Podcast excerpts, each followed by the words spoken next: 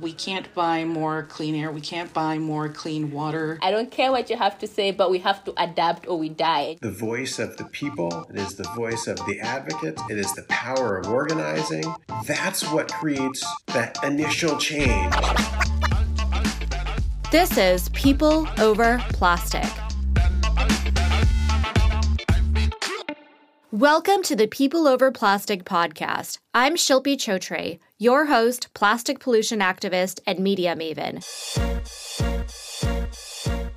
We're back with season three, and this time we've partnered up with Prism, a newsroom led by journalists of color. Ray Levy Uyeda, Prism's climate justice reporter, helps me break down the facts. We believe you deserve to know the real stories behind climate chaos and society's most pressing injustices. It's time to set the record straight. On today's episode, Ray and I reflect on a recent conversation I had with my friends Sharon and Shamyra Lavigne from St. James Parish, Louisiana. So we've seen it time and time again, right? Tons of media coverage when extreme weather events happen, and then silence we're seeing it with the Jackson water crisis and the floods in Pakistan and Puerto Rico. The Gulf South is another region prone to climate inequities where communities are constantly looking for a break.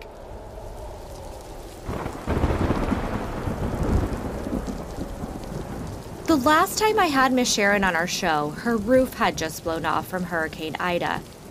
So here we are a year later, in light of yet another hurricane season me myself, I'm working on my home right now as we speak. How many people in St. James still don't have roofs on their houses? Well, we still have people that's still struggling to try to get a roof on their homes and to get back into their homes. Thank you for waiting, ladies and gentlemen. Please come forward for boarding. In July, we had a chance to go and visit Washington, D.C., my mother and I, to meet with a FEMA representative. And we spoke about our concerns about their process of how people get funds after a disaster happens. So whenever someone says that they're denied, and people understand it to say that they're denied, but actually they just need to submit more proof. And that miscommunication in itself caused a lot of people more stress and anxiety and worry because the print isn't laid out in layman's terms. The climate is is changing. So being prepared, being aware, being knowledgeable of all of these processes and your insurance is so important. Okay, so here's what you need to know about FEMA, the Federal Emergency Management Agency. In 2005, Hurricane Katrina caused over 1,800 deaths, $125 billion in damage, and it has become a symbol of inept bureaucracy, especially with the majority black population in the region. Ray breaks it down. For most of American history, there just hasn't been a ton of funding for people of color. I think part of that is just because of the wealth and income disparities between white folks and people of color and the kind of funding that people of color have access to. We are hoping that the money gets into the right hands. We need this money to help us with the fight that we're going through, to help people to construct their homes again and to pick up the pieces and go forward there seems to be a big disconnect with what the politicians are saying and what's actually happening on the ground. We only get bits and pieces of what's going on behind the scene. We don't have a say so in what's going on. The politicians does. We don't see the funds. So I don't know how do we go around the politicians to be a part of the decision making when these funds come down. Miss Sharon, Love, with all due respect, we all gonna die. We all gonna die. But why why rush it? So what, why rush it with this industry? I told you, my, my main concern is the health and safety of our residents. This is Cancer Alley. It's not Cancer Alley. This is Cancer Alley. Don't tell me this is not Cancer Alley. On September 14th, a Louisiana court denied permits for the Formosa Plastics Complex to break ground in St. James Parish. The judge's decision was based on health concerns that would impact the majority black and low income community. The proposed $9.4 billion facility would have emitted 800 tons of toxic pollution in an area already overrun with industry. It would have also been a major producer of single use plastic. Ms. Sharon and Shamyra have been on the forefront of this four year long battle. We recorded before this historic win, but pressure was mounting. Have a listen. You've been so prolific in getting Formosa to listen and take heed of the power that's in St. James. How does that apply to the local parishes and, and the government?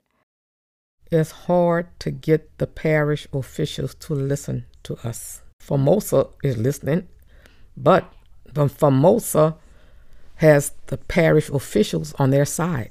So it's kind of hard to fight when our public officials are listening to petrochemical industries. I had read about Cancer Alley a while back because ProPublica had been doing some really amazing reporting. So I was thinking about that and I was like, well, what's going to happen? You know, what does that look like? And so from from that question, I then started reaching out to people and reaching out to legal experts as well as people who live in St. James Parish and live in Cancer Alley, which is just a horrible and efficient way of talking about the disgusting air quality that people have to live with. Over the last few years, Shamyra Lavigne has been getting more involved in the fight to save Cancer Alley. Let's hear more from this incredible mother daughter duo. Our main goal is to educate, to educate and to advocate. So many people don't know what's going on and and it's okay if you don't i didn't either but this job has forced me to learn and as long as you're willing to learn there's someone that is willing to teach you there are so many community level fights across the world when it comes to petrochemicals and, and big oil and big plastic. What is your secret sauce that has really brought attention to this issue? Our secret sauce is the good Lord. Amen. That's our secret sauce. and my mom is anointed.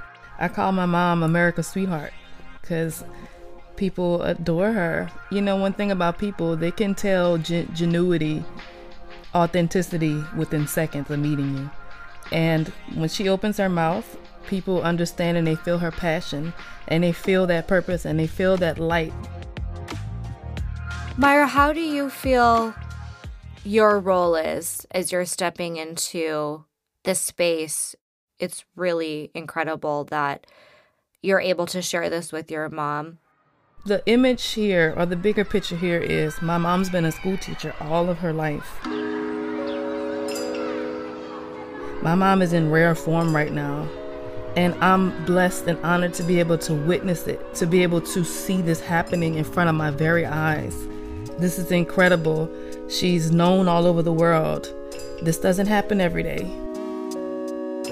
Before this, I was doing mental health, um, mental health therapy, counseling, and I was also working with youth. So um, I came in in 2020 when my mom was swamped. And in 2021, she won a Goldman Prize, and then I was swamped.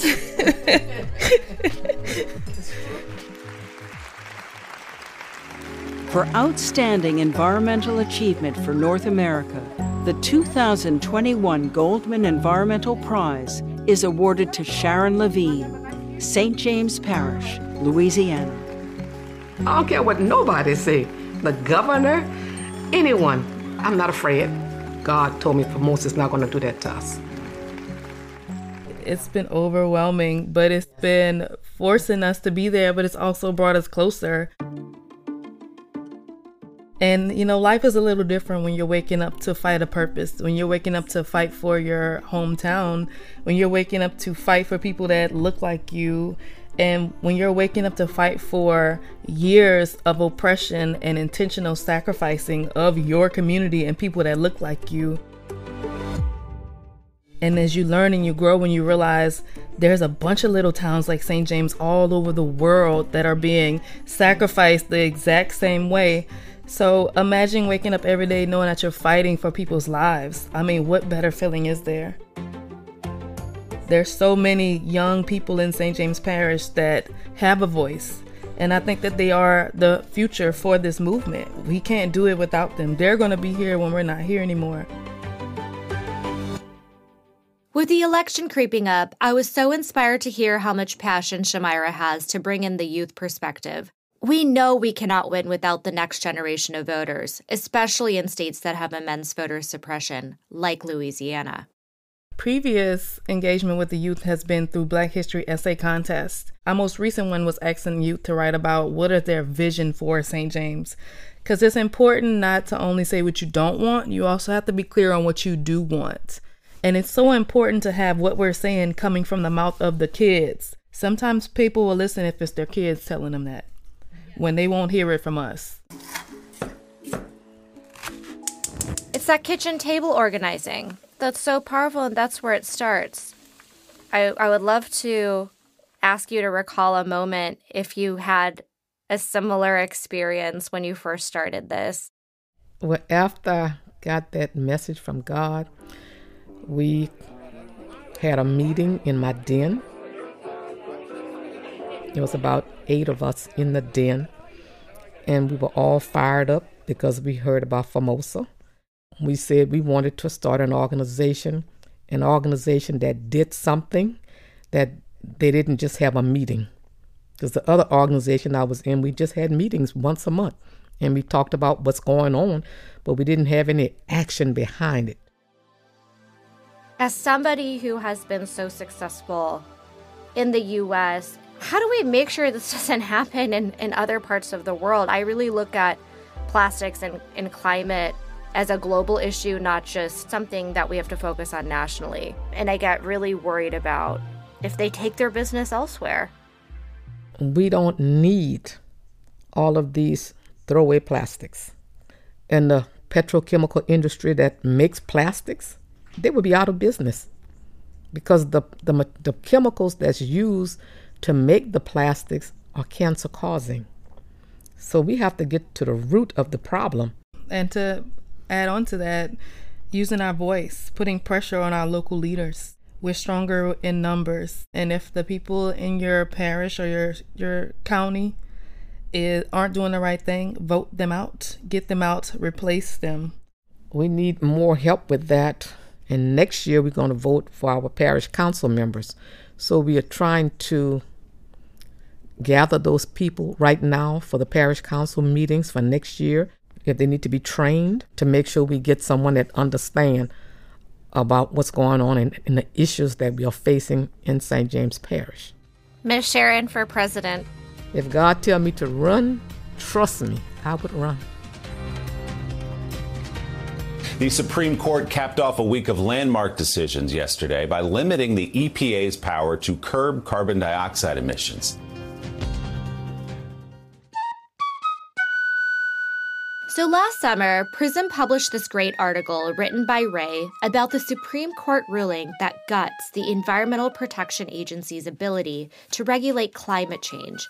Here's what it means for Cancer Alley what I was wanting to demonstrate in this article is that um, the EPA had already been failing people who were living in Cancer Alley, and in this ruling would continue to let people down. You know, the EPA, like a lot of other federal agencies, doesn't exist to protect the environment or to protect people. It exists to tell polluting entities how much they can pollute. I'm sorry they did that to the EPA. EPA is federal and we need them to do their job. So I'm sorry they weakened them. They are protecting industry, meaning you can go on and pollute even more. They come in there, sit down, have a cup of coffee or whatever they're drinking, and when they leave, they don't have any violations. Let the people in St. James evaluate these industries. We live there. Let us be trained on how to evaluate them. And I'll be the first one there. It angers me to know that they are not protecting us. For years, I was told call this number whenever you smell something or hear something. And I found out that I was wasting my time when I found out they were working for industry and not for us. Had me calling like a fool We need to vote those people out and vote people in that cares about people. Louisiana continues to be one of the friendliest states to the chemical production industry. Shamyra, question for you. Knowing what you have at stake in communities like St. James, how can we make sure Louisiana becomes a little bit less friendly to to chemical producers? Resistance is a, is the number one thing we need. But in reality, they're fighting against us, and we want to expose that when they're fighting on the side of the industries. They can be bought. They can be bought. They have a price tag. And if you're paying a certain amount of money, they will completely disregard the lives of the human beings and the poor black people that are getting the brunt of this agreement that they're making. And also going out to vote. That's one of the big issues.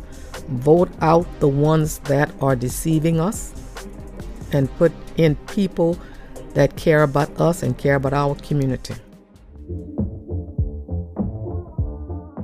So here's another layer to all of this. I've seen this time and time again in the advocacy space. White NGOs are co opting terms like environmental justice and equity for their own political gain. We have to make sure the term is owned and defined by the communities who are most impacted. What can these groups do to really give the environmental justice the power and the dignity it deserves? That's a great question. I would say if you want to donate resources, donate to the organizations that are actually on the front line doing the work. We don't need a person that's over the region or a person that doesn't look like us for you to give the donations to so they can distribute it as they see fit. Speak directly to the people that's in the community. So that's your number one sign. Make sure the person lives there and is infect uh, is impacted and is on the front line. If not, don't donate to them. Please look at who sits on their board, who their donors are. You know, there's these big ocean NGOs that are often led by white leadership that have no real sense of what Coca Cola or Exxon or Dow or DuPont is doing in these frontline communities, but that's who sits on their board. And they're taking up all of the resources. I don't care how many cleanups they're initiating. That is not a systemic solution. You don't need to be told how to run St. James. That's right. That's exactly right. Honestly, we know that these chemical plants have been st- strategically placed and built in poor black communities because they expect to receive the least amount of resistance. Every time another person is educated, every every time that conversation happens, that is a one mark towards the resistance of these plants. The more that we speak against it, the less they can do. And that's where our power is going to be. It's in our voice, it's in these conversations, it's in this education, and it's in reaching out and just having some type of human concern for other human beings.